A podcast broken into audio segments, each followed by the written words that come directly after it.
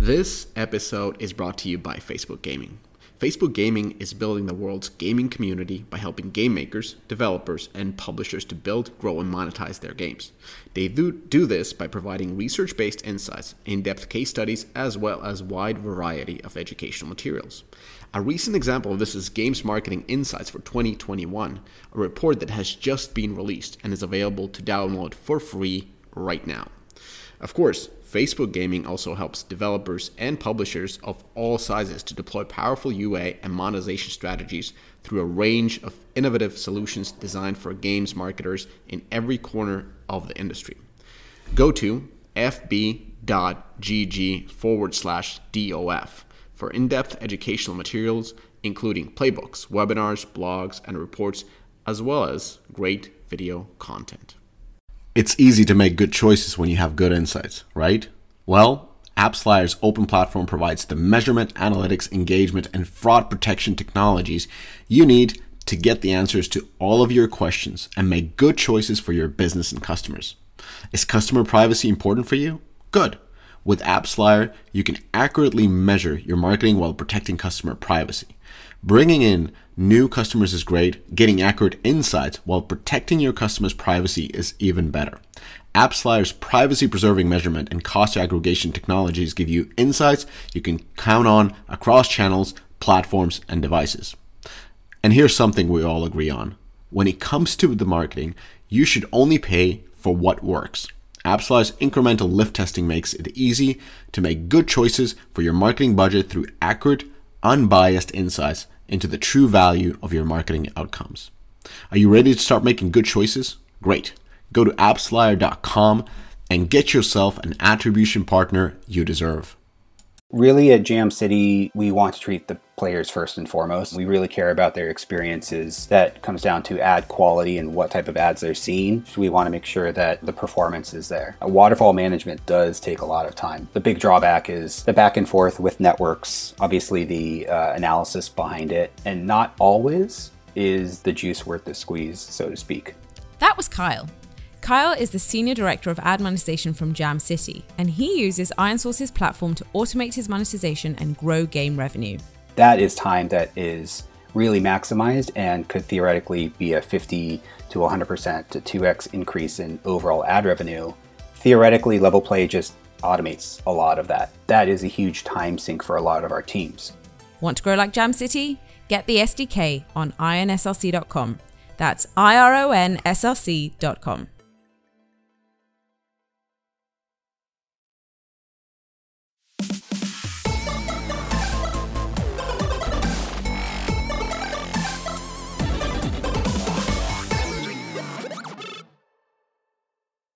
Welcome, welcome, welcome, everybody. This Week in Games, episode 151. Full crew here. We got Eric Kress, we got Adam Seufert, Adam Seufert, Adam Telfer, and Eric Seufert. Eric with a new dashing haircut. Uh, how's how's everybody doing? I don't know. Everything's good. Lots of drama going on these days with Mr. Activision, Mr. Kotick getting subpoenaed by the SEC. Oh no never it's never a dull moment these days. Like always something drama. But uh we'll see how that all ends up. How's um how's how's Eric Seufert, how's Range Rover as a vehicle? Like that like would you recommend? Man, so I I got I bought this car like four months ago and I bought it from my buddy. So I drove down to Houston. My buddy is uh, he, he, works at uh uh Land Rover uh, dealership in Houston. And like I thought he was gonna hook me up. We went to high school together. Like we were pretty good buddies back in the day. I hadn't been in touch. And so like the pricing me was like I was like I don't know. Is that a good price? It seemed okay. And then I get the car. And it's like you know it's not. It wasn't new, but it had very low mileage. And um, you know I I, I drive it for like three days, and the suspension uh there's like you know dynamic airbag suspension, and it like broke. So like four days after having the car, I had to put it in the shop, and then it was in the shop for like a week and a half.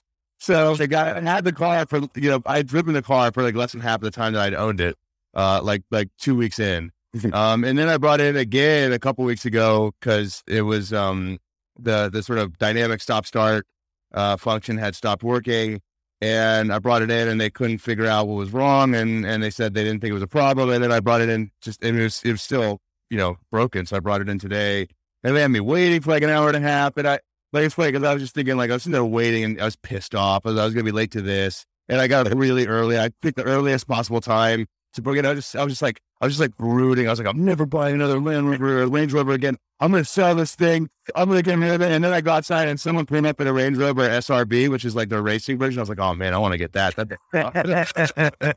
so that, that's the problem with the pair shop. That's the, yeah, that's yeah. the problem with those cars. They're like absolutely beautiful, the Range Rover line, and yeah. but they are just full of gremlins. And they always have been. They've gotten a lot better, I've been told, but like, but they're just so amazingly beautiful, like SUVs that can't help you out. I love it.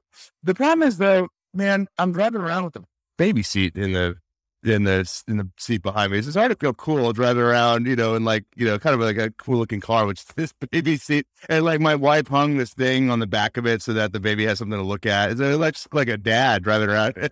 well, I hate to break it to you, dude. You're not cool anymore. I wouldn't worry. Oh man, like, no, one's, no, one's, looking at you like, oh man, that guy is cool, dude. Regardless. So, all right.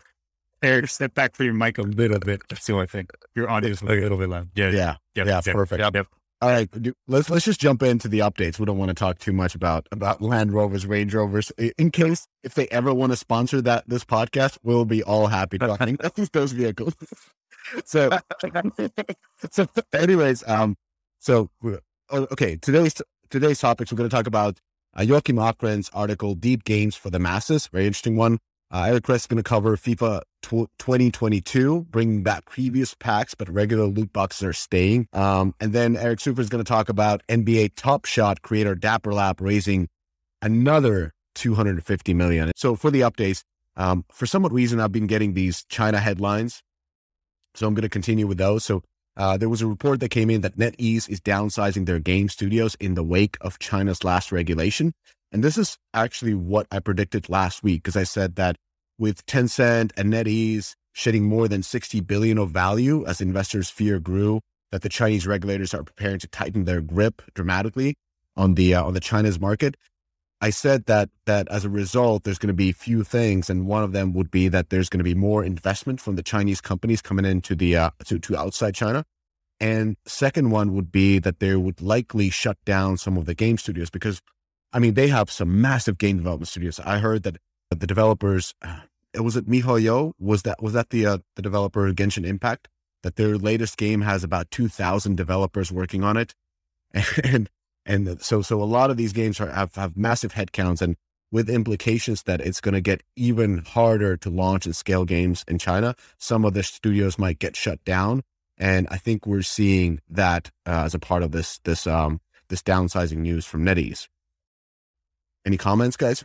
No. I, hmm? I, th- this is a really bizarre post because, like, is it like political and they're just trying to tell the Chinese government to, you know, back the fuck off, or no, is this something that much to do about nothing? Because th- this is, it says in the article that this is like normal cost, normal thing of operations, and that they're they're just doing that. But it seems like they're spinning something that that may may or may not have any, you know, uh, uh, I don't know. It may not be. It's, it's a reaction to anything besides just someone spitting at the press. Yeah, I don't know. Whatever. That, that might be it. For to in in my understanding, the way I I inter- interpret it is that that there's just less opportunities to launch games. So a lot of games that were intended for the Chinese uh, domestic market are being stopped. I mean, they're really expensive to develop. Just you know the scope of them. So as they're being stopped, then that leads to downsizing of these studios. That's the way I interpret it, but I might be totally wrong. Yeah, I, I, let's move on. I think yeah, this is going to happen regardless. I just don't think it happens this fast, to, you know, fundamentally. But all right. Um, so next next update, I think I read this today this morning. Uh, SoftBank has let a six hundred eighty million dollar funding round for non-fund fungible token NFT fantasy soccer collectible game Sorare. So the investment value of Sorare at four point three billion dollars and it speaks of the confidence investors have in the combination of blockchain games and fantasy sports. Uh, the round is the biggest Series B for European game company, and this Paris-based Sorare will, will use the money to acquire new licenses for its NFT products and hire new people. I mean, for sure they can hire plenty of people with with 680 million. So the way it works, the way the game works is players don't have to wager money or pay fees to enter competitions. In this, uh, like for example, the soccer star Cristiano Ronaldo scores a goal in real life. He can score in the game, and players can earn more points. Uh, players can buy cards based on their favorite players and teams, and then play with those cards in fantasy soccer competition at the end of the game week. You win exciting prizes like additional NFTs and merchandise. And at the moment, Sorare has 30 employees. So uh, definitely room to scale. Uh, the company has seen tremendous growth this year with over $150 million worth of cards traded in the platform since, since January. Now, this doesn't mean that they had $150 million in sales. Um, so it would very it'd be very interesting to understand how much the company is making revenue from those tradings. The way I understood this is that they take a cut out of all these NFTs that are being traded. Um, yeah, what the percentage is and so forth. So Sorare has over 600,000 registered users on the platform and has licensed players from over 180 soccer organizations. It's, it's confusing. They say soccer all the time, but this is football. So the number of monthly active paying Sorare users grew by 34 times from the second quarter of 2022 to the second quarter of 2021. Again, we don't know what the starting point was. How, you know, when did they launch this? Did they start marketing? So it's kind of weird to say 34, like, like 34 from what? Uh, and the quarterly sales increased by 51 times over the same period. Again, we don't know where they start. It's like same saying it's like game that launched globally, and we're talking about their early soft launch numbers and how, how much they increased from that point. So, um, very interesting news. I mean, it seems like these investment rounds are growing and growing, and especially fantasy sports seems to be, uh, you know, getting the, the the most of these investments. And I, I recently started reading the, the book about WeWorks and how, you know, how all, all, the fun that, that went into the investment rounds. And then part of that, that book is of course SoftBank. So, uh, SoftBank is very smart investors. Um, but they, they definitely missed with WeWorks. I hope they, they hit it with this one. Any comments on that? Which, which book? Um, oh shit, what's it called? It's a WeWorks book. Uh, it's, it's really entertaining.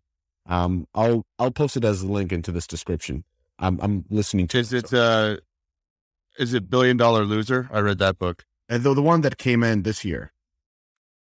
Okay, the, I so I read this Billion Dollar Loser. I think it was 2021, but mm-hmm. it was it was it was more focused on Adam Neumann. Yes. like the, the thing is, like it, most of the outrageous stuff had already been reported on. I I don't think I read anything new, but even like the low level, like not you know ex, egregious stuff was like really wild. Like this this, this guy was a character. it's so entertaining. Like that's yeah, it's it's the they they need to make a movie out of that. Like I don't even know who plays Adam Neumann because it's so funny. Like he's playing these VCs and and in that book the VCs like the uh the sort of uh uh not the partners at the VC but more like the uh, the ground level analysts are saying like this makes no sense. Like let's not do this. Like I'm looking yeah. at the numbers makes no sense. But but Adam is just so good with the VCs that the partners like no no no this is we're going for this. Like this is amazing, and and it just it's just so fun to read. Uh, actually, I listened to it, but yeah. anyways. What's the name? That's a good book. Adrien Brody. That's who should play him. There you go. Adrien. Oh, you mean Adrian? Adrian Grenier? Adrien Brody is the guy. Uh, he's he's older. Oh, he's too old. Oh, I feel like I, I think Adam Driver. Oh, Adam, Adam Driver. Driver could play him. Uh, Adam Driver, he would be amazing for that. Yeah. yeah, yeah, yeah. That's a good one. Yeah, he's got the age too. Yep. All right. So, yep, we've solved it. We've solved uh, the mystery. All right. so we know who's going to play, but it's going to be interesting who's going to play the uh, the founders of Sorare if if they hit it out the park with with this one. So, anyways, moving on. Uh, Scopely just launched their hit game Star Trek Fleet Command on PC. Uh, a friend of the podcast, Brian Murphy, who heads games at AppsFlyer, he posted on LinkedIn. So, just want to quote him. So much work to get mobile game published on PC, but if the game is successful and the IP is strong enough, why the hell not? Scopely isn't the only venturing out on mobile. Zynga bought PC console game company in early 2021. You have to have enough resources, but the potential is endless. Mobile first game developers weren't really mobile first. They were actually mobile only. So um, my comment for this is like, I agree in, in, in most of what Brian is saying. And while Zynga and Scopely are both launching on PC, uh, they're doing it in a very different way, to my understanding. So I think Scopely launched a cross-play SKU on mobile, now that Apple allows using payment options outside App Store, this makes all the sense for the game that monetizes extremely well and really doesn't have any kind of core gameplay. It's just only meta with clicks. And I think they did this with Xsolla because Xsolla offers these turnkey solutions and they're essentially bumping up their revenue by um, by probably a third by having this uh, uh, you know PC SKU of the game. And I think this is different what to what Zynga is doing because Zynga actually bought a company and they're making a game that is, you know, action game. It works on Switch. Um, sounds a lot more riskier. Um, but um, but yeah, I think there's a difference when we're saying like com- like mobile companies are moving to PC. Like, are they are they doing what Plarium is doing? Are they doing what Scopely is doing? So basically, just pushing out the mobile SKUs through through these turnkey solutions, or are they truly investing into PC developers and or, or console developers and making console games? Um, any any Why do, why do you say jump by a third? Oh, so uh, we had um, in a previous podcast last week, uh, released this Monday. Um, the president of Xsolla, Chris Hewish, was talking about uh, the revenues that that they are seeing for developers that are uh, starting their PC SKUs, and he mentioned like as a broad number that they're seeing quite often that the revenues grow up by thirty percent as they open up these um, uh, either either the cross platform or um, top up stores. Now, of course, that's a general number, and of course, Xsolla is the service provider, so they're gonna they're gonna uh, you know bring in the most favorable right. cases. But I listened to that podcast. I, I, certainly did not want to participate because Xsolla is obviously a very biased, uh, of course, contributor. Um, but I, I, I, well, no, what he was, I think what he was saying was that when they moved, when they allowed for offshore payments, they improved performance by 40, 30 to 40%. So what, what's happening with Apple is actually helping them because there's alternatives types of payments that that they open up with their with their system and network um, to help facilitate spend.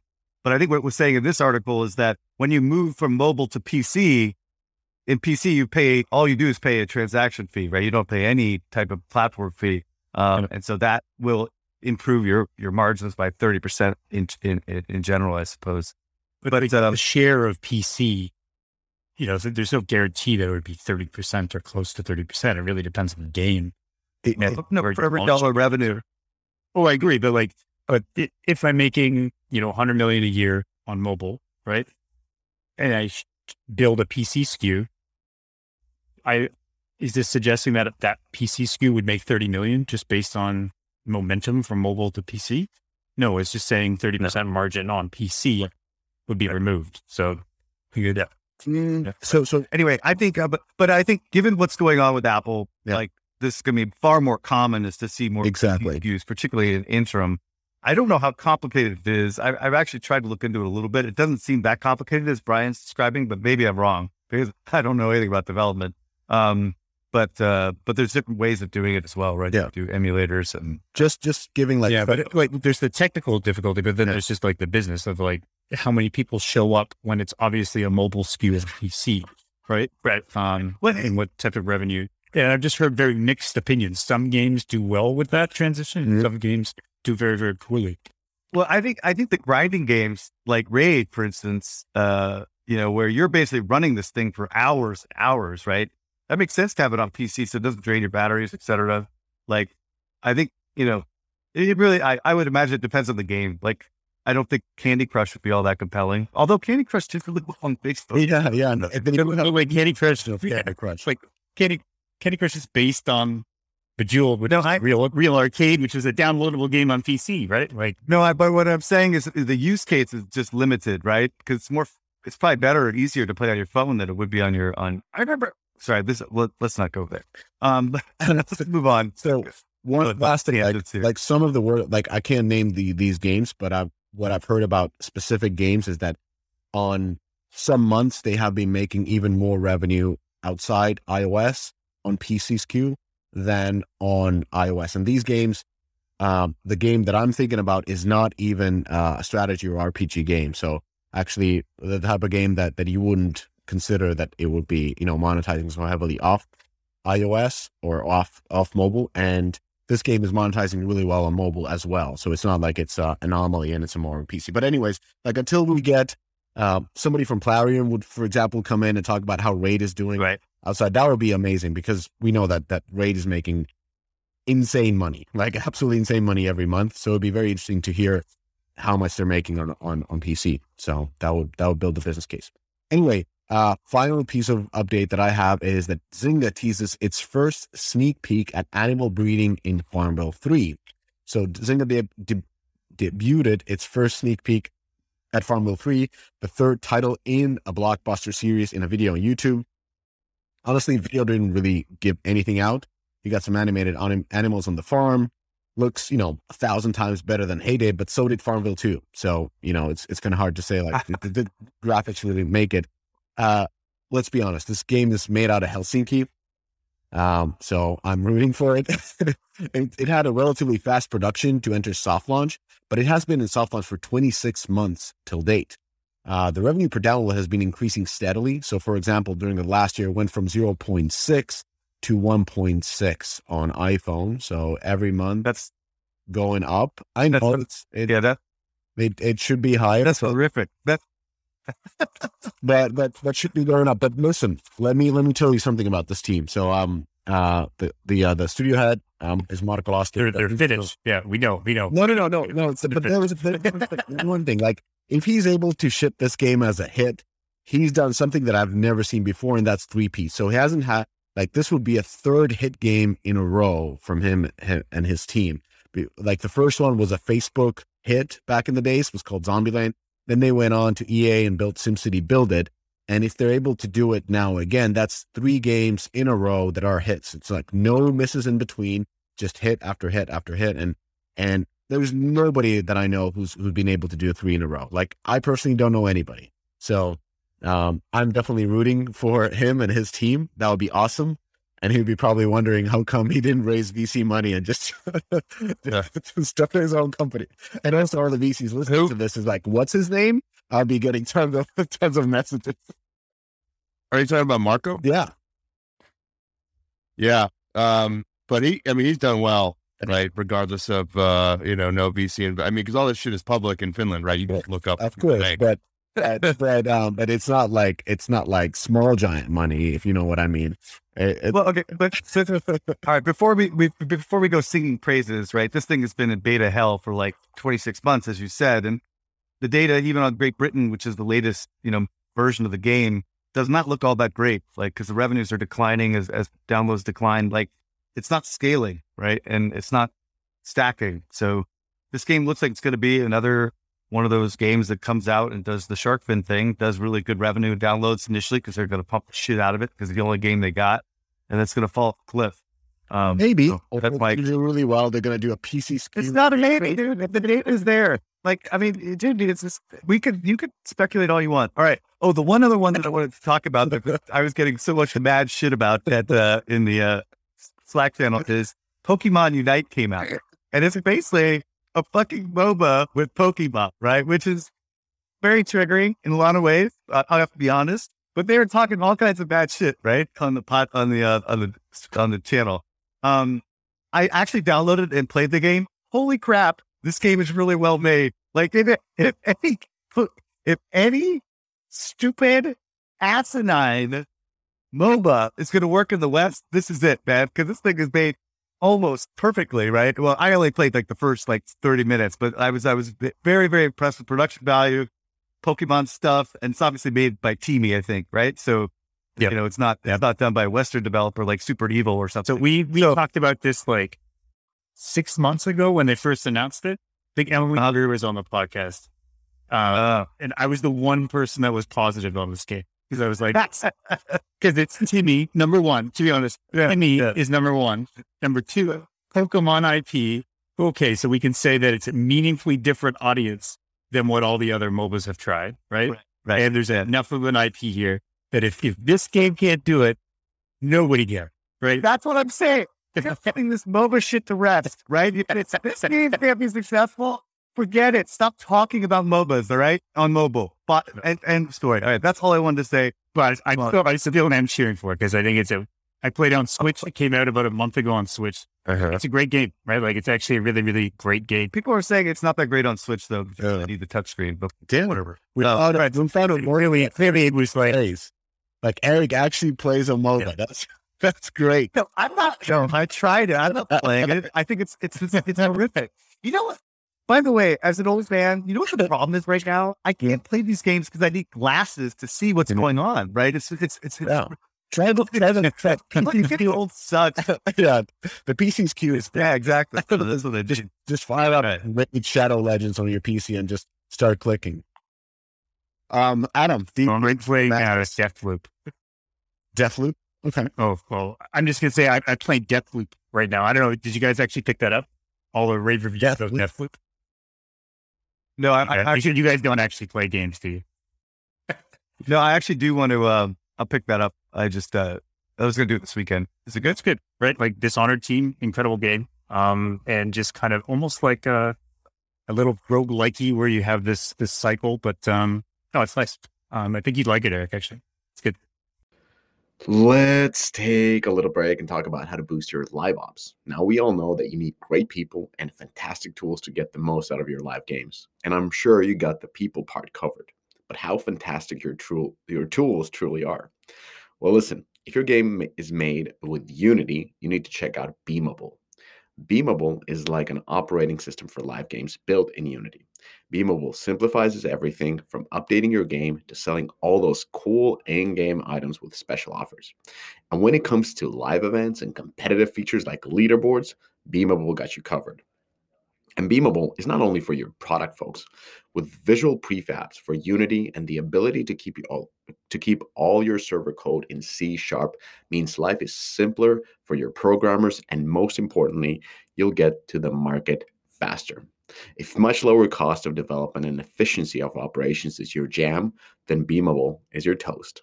Go to beamable.com because Deconstructor of Fun told you so.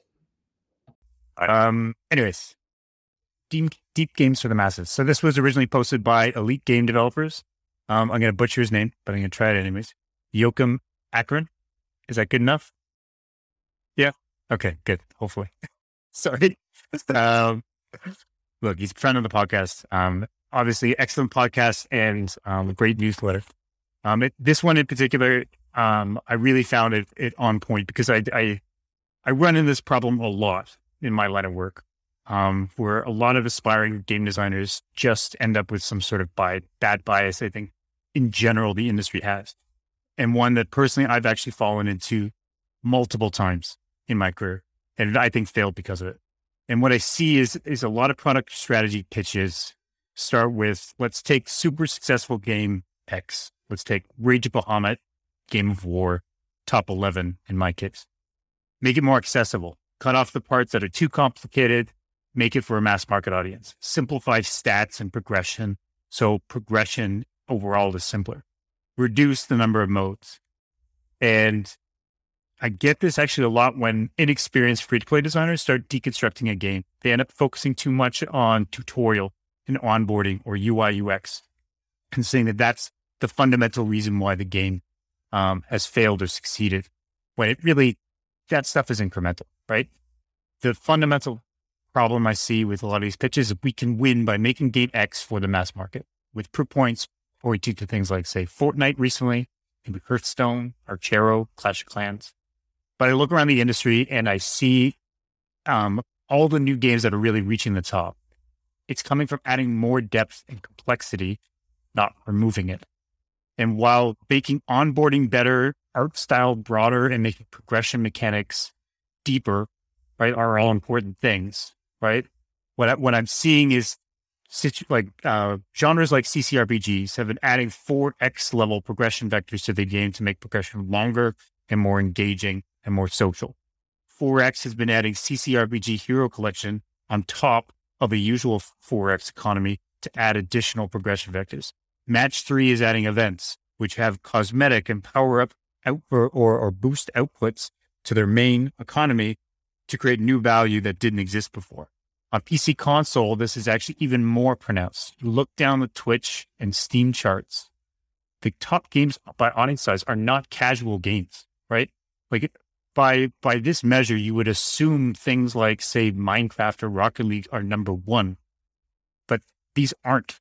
Right, the number one games are very, very deep shooter games, are very, very deep MOBA games, and I would even say Minecraft and, and Rocket League are might be casual on the surface, but really they are absolutely deep games with a ton of complexity underneath. Rocket League has an insanely high skill floor. Just go down the rabbit hole that is YouTube videos of people playing Rocket League, and you can see how deep this game actually is. So my point, my thesis overall, and I think what what uh, this article really really articulates is depth is more important than accessibility because I always feel like I take an increase of day 30 retention being flatter is better than D1 or D7 being high, right? I will always push for a broader design space of live content than a thinner one that makes the game more accessible. What I mean by that is, is um, removing things like modes or stats in the core game. You're trading end game depth and design space for characters and gears and modes and upgrades for more accessibility, right? And this is rarely a good trade off. But I see good designers of all experience levels, even myself, making cuts to depth like this without blinking because they believe accessibility actually will end up helping them. And I think it's important to look at things like the battle royale space and saying, you know, or, or a fundamental belief could be I'm going to go after the battle royale space and I'm going to remove people shooting each other in the head immediately, right? This is a major pain point in the shooter genre that has to go. But what you're doing is completely removing what retains about the genre in the first place, right? What you're doing is killing a key retaining point in the game players that do get the kills, push through, get that chicken dinner, are in this genre for life. There's that turning point. And you can see it in the numbers. Like all games have this, I would say, mice or men moments, right? Where they separate the dabblers in the genre from the fans. And there's an art when and how you place this point, but inevitably has to be there. So Free Fire, I think, is a great example of making this balance work, cutting off some of the controller complexity for shooters on mobile, adding bots for initial rounds, adding depth, though, through its weapon systems that drives its overall long term retention. This trade off overall, absolutely worth it. But that's not to say, you know, overall, what you should be doing is removing PvP encounters from these games. It just doesn't work. And overall, like, look, this, this is not saying casual games don't work. They do, but within a genre on mobile, to attack the leader accessibility is not a winning strategy. And I, will leave you with you can't make winning games with a great tutorial. That would be my key point. First of all, Joakim, not only advisor to a to my company, but also a, a friend now. So I uh, can't say anything bad of him. And his newsletter is literally my favorite newsletter that comes in game. So I, I read every single one as they come in on Friday. So I, I, I love his content. Now, he talked about a bunch of stuff. So I kind of because I knew Adam that you're going to go very broadly and, and take take those pieces. I kind of focused on, on some of the key examples that he showed. So first of all, he was talking about Clash of Clans and how IGG made a dent with the Castle Clash game.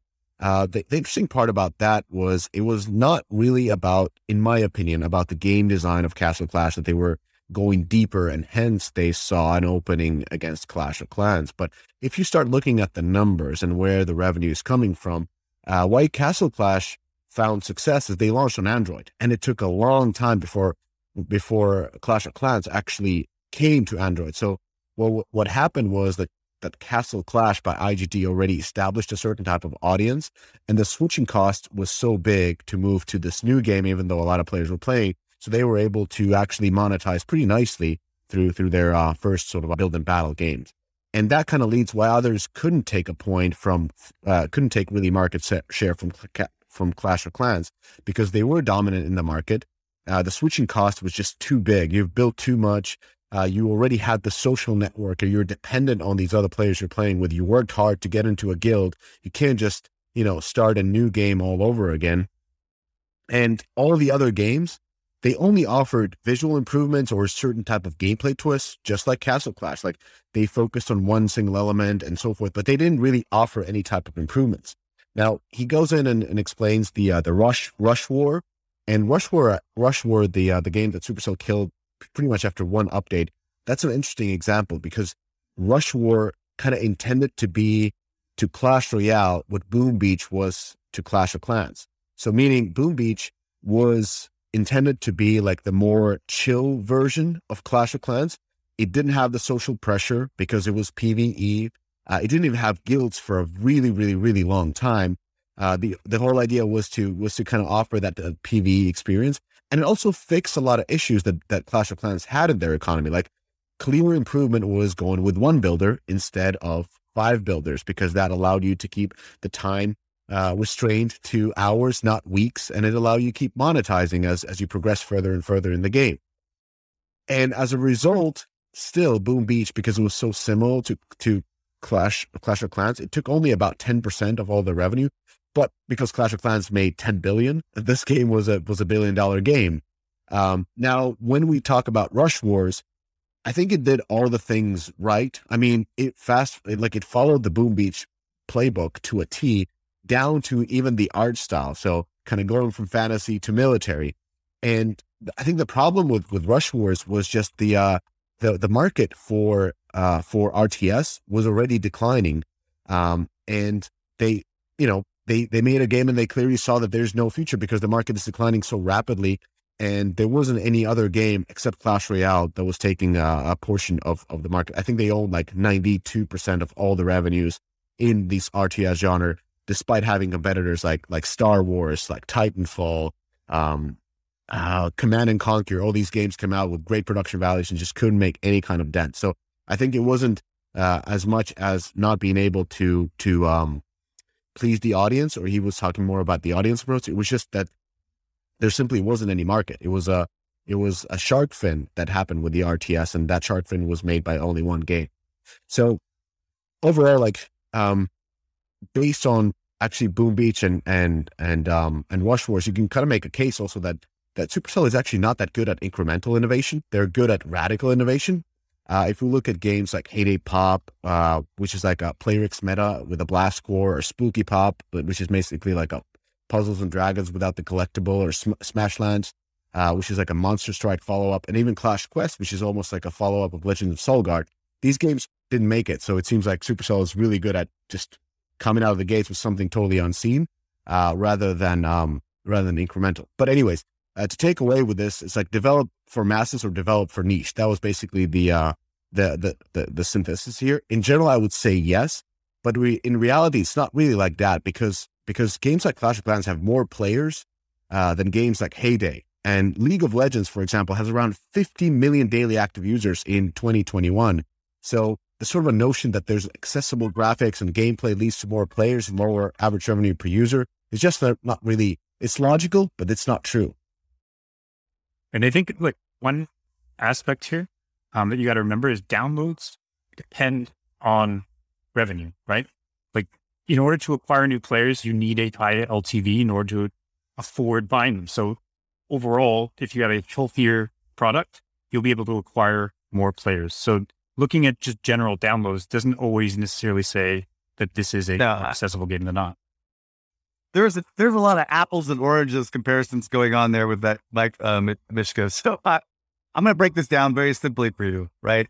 You never, never dumb down games because we are still talking about less than a percent of the people that download games that matter in this market, right? It's a whale driven economy, right? You remove features that keep these people engaged and spending, you're going to fail every time right? And there'll be exceptions to that rule, but for the most part, I think that's fundamentally what we're talking about here. And we've seen it, you know, with with Hearthstone, right? Like when they added that stupid battlegrounds mode, it destroyed their game, right? Because it put in a, a dumbed down feature that was accessible to a broader audience, and that and then all the core people start playing it, not spending on the on the on the core game, you know, stuff, stuff like that. Like you just can't dumb the stuff down. Like that, that's not the audience uh, that matters at the in this stage. So that's kind of my simple way of looking at it.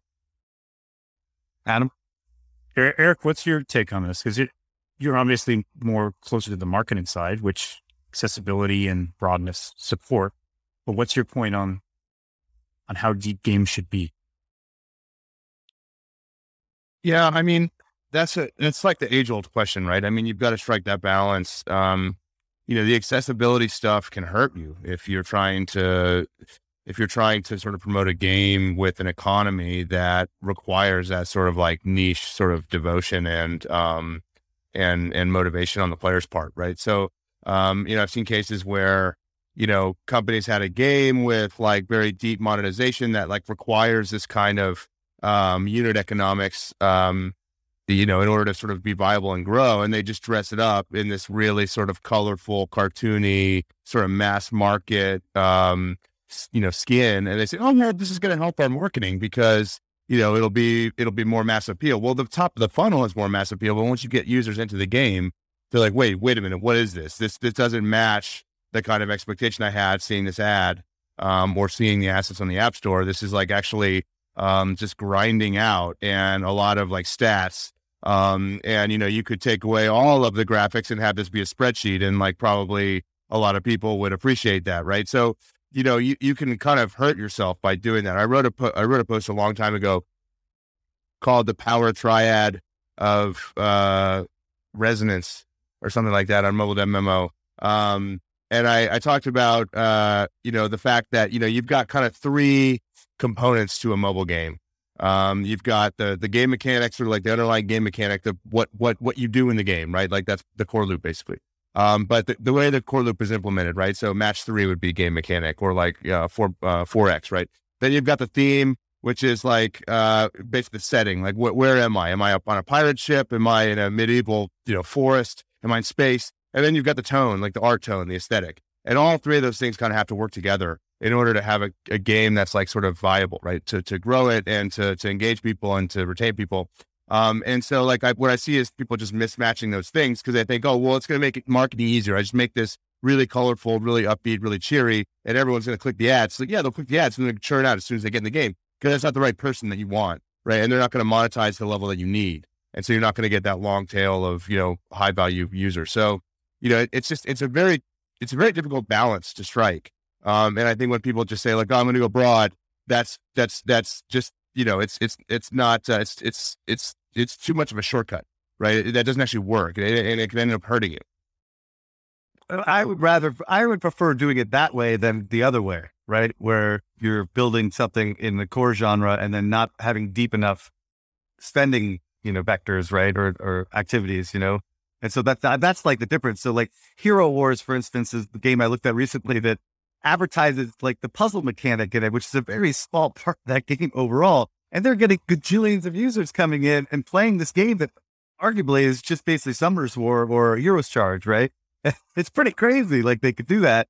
That's a better strategy than like, you know, building a, a, uh, a RPG game without spending depth, you know, but you know, well, yeah, absolutely. But, but I guess the question becomes like, when does bait switch actually work. And I think the example that I keep hearing is Genshin Impact, where the game was advertised, the art style was created, and all that production budget was going into creating a facade that this game was basically Zelda Breath of the Wild, right? but but then when you play it and you play it for longer than a week, you realize it's a hero CCRPG, right? Like it's a collectible RPG. Um, they did a successful bait and switch there. But then what's the difference between that and Rovio's recent 4X game, right? Where they tried to do hyper, like very, very casual 4X.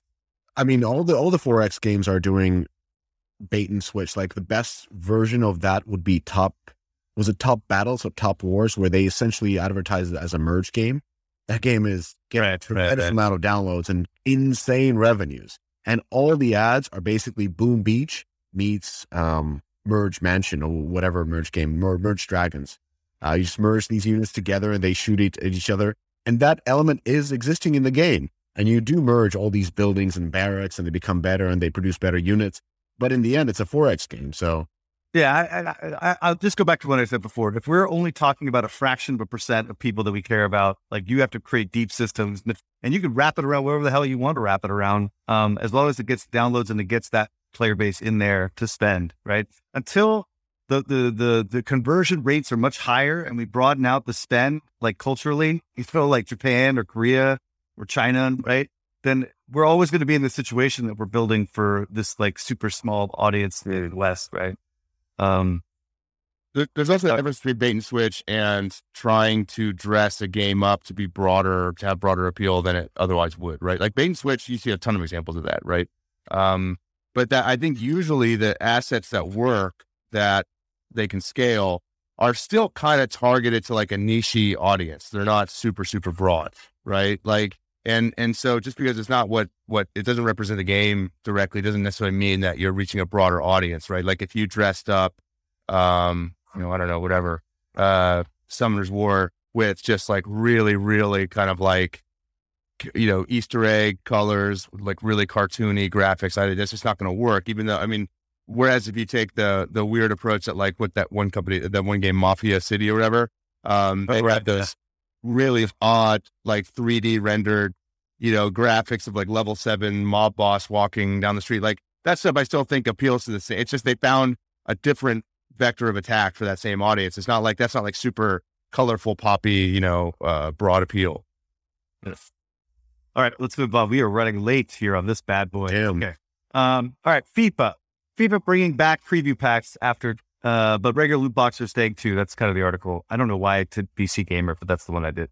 Um, so basically, they've confirmed that they FIFA 22 will launch its Ultimate Team, and they will continue to offer uh, game content via loot boxes, but it's also sticking with the preview packs right? So what they introduced last June to help people see what they're actually going to buy. And in, in theory, this is, and we'll get to it in a minute, but this, in theory, this is trying to help keep the regulators at regulators at bay across the world, right? Whatever. So, um, just to put it in perspective, the article talks about they drew about $1.5 billion of, of revenue for EA. So these are very, very, very, very, very important for EA.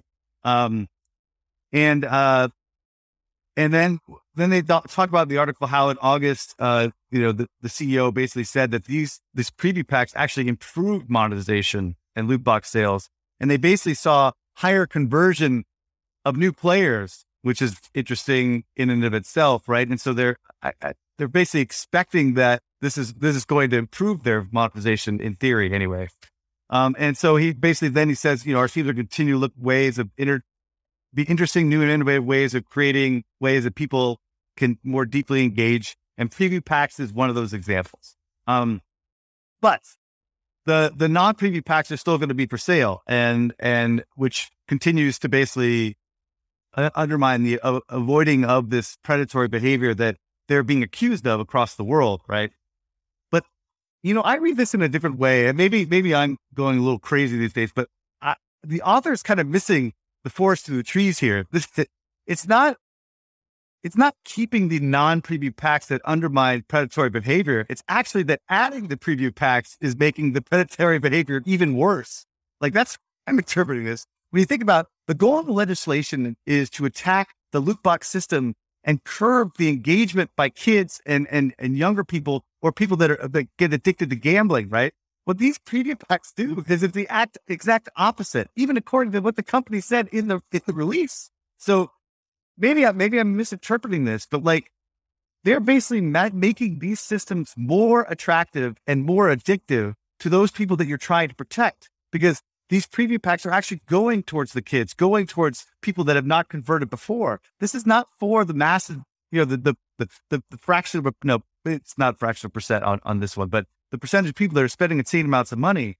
Um, and so, and what's even more crazy is that I think what will happen down the line is that they will program this shit, right? So that it, it, it's very likely that if you in three or four days do not get the card you want, they'll just program in the card that you need and and make it even more of a compelling addiction loop for more casual and young players. It's freaking diabolical, right? And so they're they're pushing this as a way of fighting this addictive behavior, yet they're making the behavior even more addictive. I guess that's that that's like my thought around this. Um, but again, if they're trying to appease the regulators, I, maybe that's that this is all they need to do. The regulators are not going to be able to think through this too much, but it seems relatively obvious, even from the re- press release itself, that they're just making this more compelling and more addictive for the demographic they're trying to protect. Right?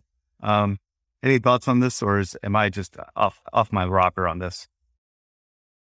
I don't know. I I I love FIFA so much. It's um yeah, I when when when you guys were first talking about this card pack and the way they show the previews, having played FIFA and still playing it, you know, I was like, I'm gonna monetize on this feature. Like this is exactly what makes me want to check out what's in the uh in different packs. And if I see anything that is of interest, I'm definitely taking that. So um I think I think Eric, you're you're you're kind of right on this. So it's um, you know, it might be circumventing some some regulatory action, but in it's actually just, in my opinion, just a more efficient way to to sell loot boxes.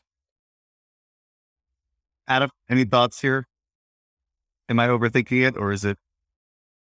I think you're you're overly critical, calling diabolical. Um, I think this Oh, is no, yeah, hy- hyperbolic is one thing, but but I don't think you this think is- that this is this is not? a, it's just a- making a baby step towards um, um, like like avoiding regulation. I think that's it. Um, I think they did the test. It did not have as negative impact um, as they would have expected, so they move forward with it. And that's about it. But but but again, this is a mechanism though to draw in more of these people that they're they're that the leg- legislators are trying to protect, right? Because this is going to be beneficial for kids like my my son, right? Because they're not.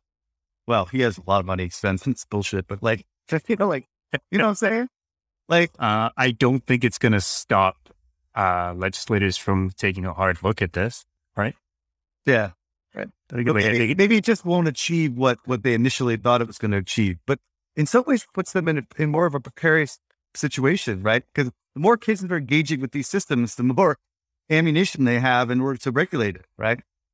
Yeah, I think technically, but still in general, there's still X million people that buy FIFA every single year and are engaging with that system regardless, right? Like they don't even have to pay money to still have to open up loot boxes in order to get um, progression in this mode, right? And but yeah. Can I just, as a, as, as a person who plays FIFA and has been playing for a decade, you know, they earned every single dime. that game is amazing. So, so, um, I'm just going to end it on a positive note. As a player, you earned it. Just, just take your money, eh? that game is the best game ever. Yeah, this is quick. Um, so the headline is NBA Top Shot creator Dapper Labs raises another 250 million. So quoting from the article, uh, which is on TechCrunch, Dapper Labs, the company behind popular fantasy basketball NFT game NBA Top Shot, has raised another 250 million in funding. According to a source close to the company, today's funding round values the company at 7.6 billion dollars. NBA Top Shot currently has 1.1 million registered users. These users have traded more than 780 million, right? So the CEO of Dapper Labs is uh, Roham Garag Gharegozlou. I'm sorry for mispronouncing that, which I'm sure I did. Um, who was the founder of Axiom Zen, which was the venture studio that created CryptoKitties, uh, which was then spun out into Dapper Labs. So Chris, CryptoKitties was one of the first popular crypto games where each CryptoKitty was an NFT that could be traded. CryptoKitties was built on the Ethereum network, and at one point, according to Wikipedia, accounted for about 25% of network traffic on Ethereum. Crypto CryptoKitties slowed the Ethereum network down to such a degree that the company developed Flow, which is a proprietary blockchain that is optimized for quote apps, games, and the digital assets that power them. Un- end quote. NBA Top Shot also uses the Flow blockchain. So this valuation is huge. It's very, very large. And obviously it's a big bet on NFT based trading economies. Coatue led the round and was joined by existing investors A16Z and GV. Uh, so these are very smart people, and I would never question their bona fides. And I'm sure that there's a roadmap that I'm not cognizant of, that they are cognizant of.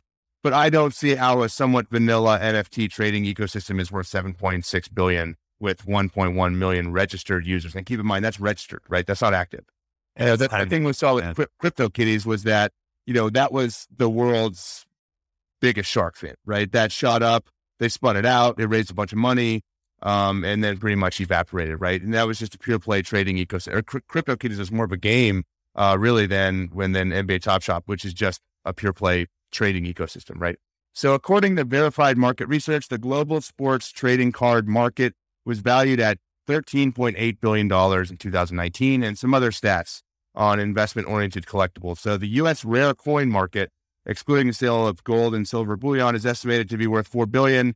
The global art market is ex- estimated to be worth $64 billion, right? So, ultimately, I think there's a novelty factor that inflates the perceived value of these NFT projects far beyond the size of the underlying market for these assets, right? So as a pure play NFT trading ecosystem, why should NBA Top Shot be worth as much as the overall market for sports cards or almost as much? The tech here doesn't really increase accessibility, right? It doesn't make this more accessible to more people. In fact, even when more tools come to market that make owning NFTs and mining NFTs easier, which I think they invariably will, I question whether owning an NFT will be easier than owning a physical trading card, right? Why would why would why is this more accessible just because it's digital?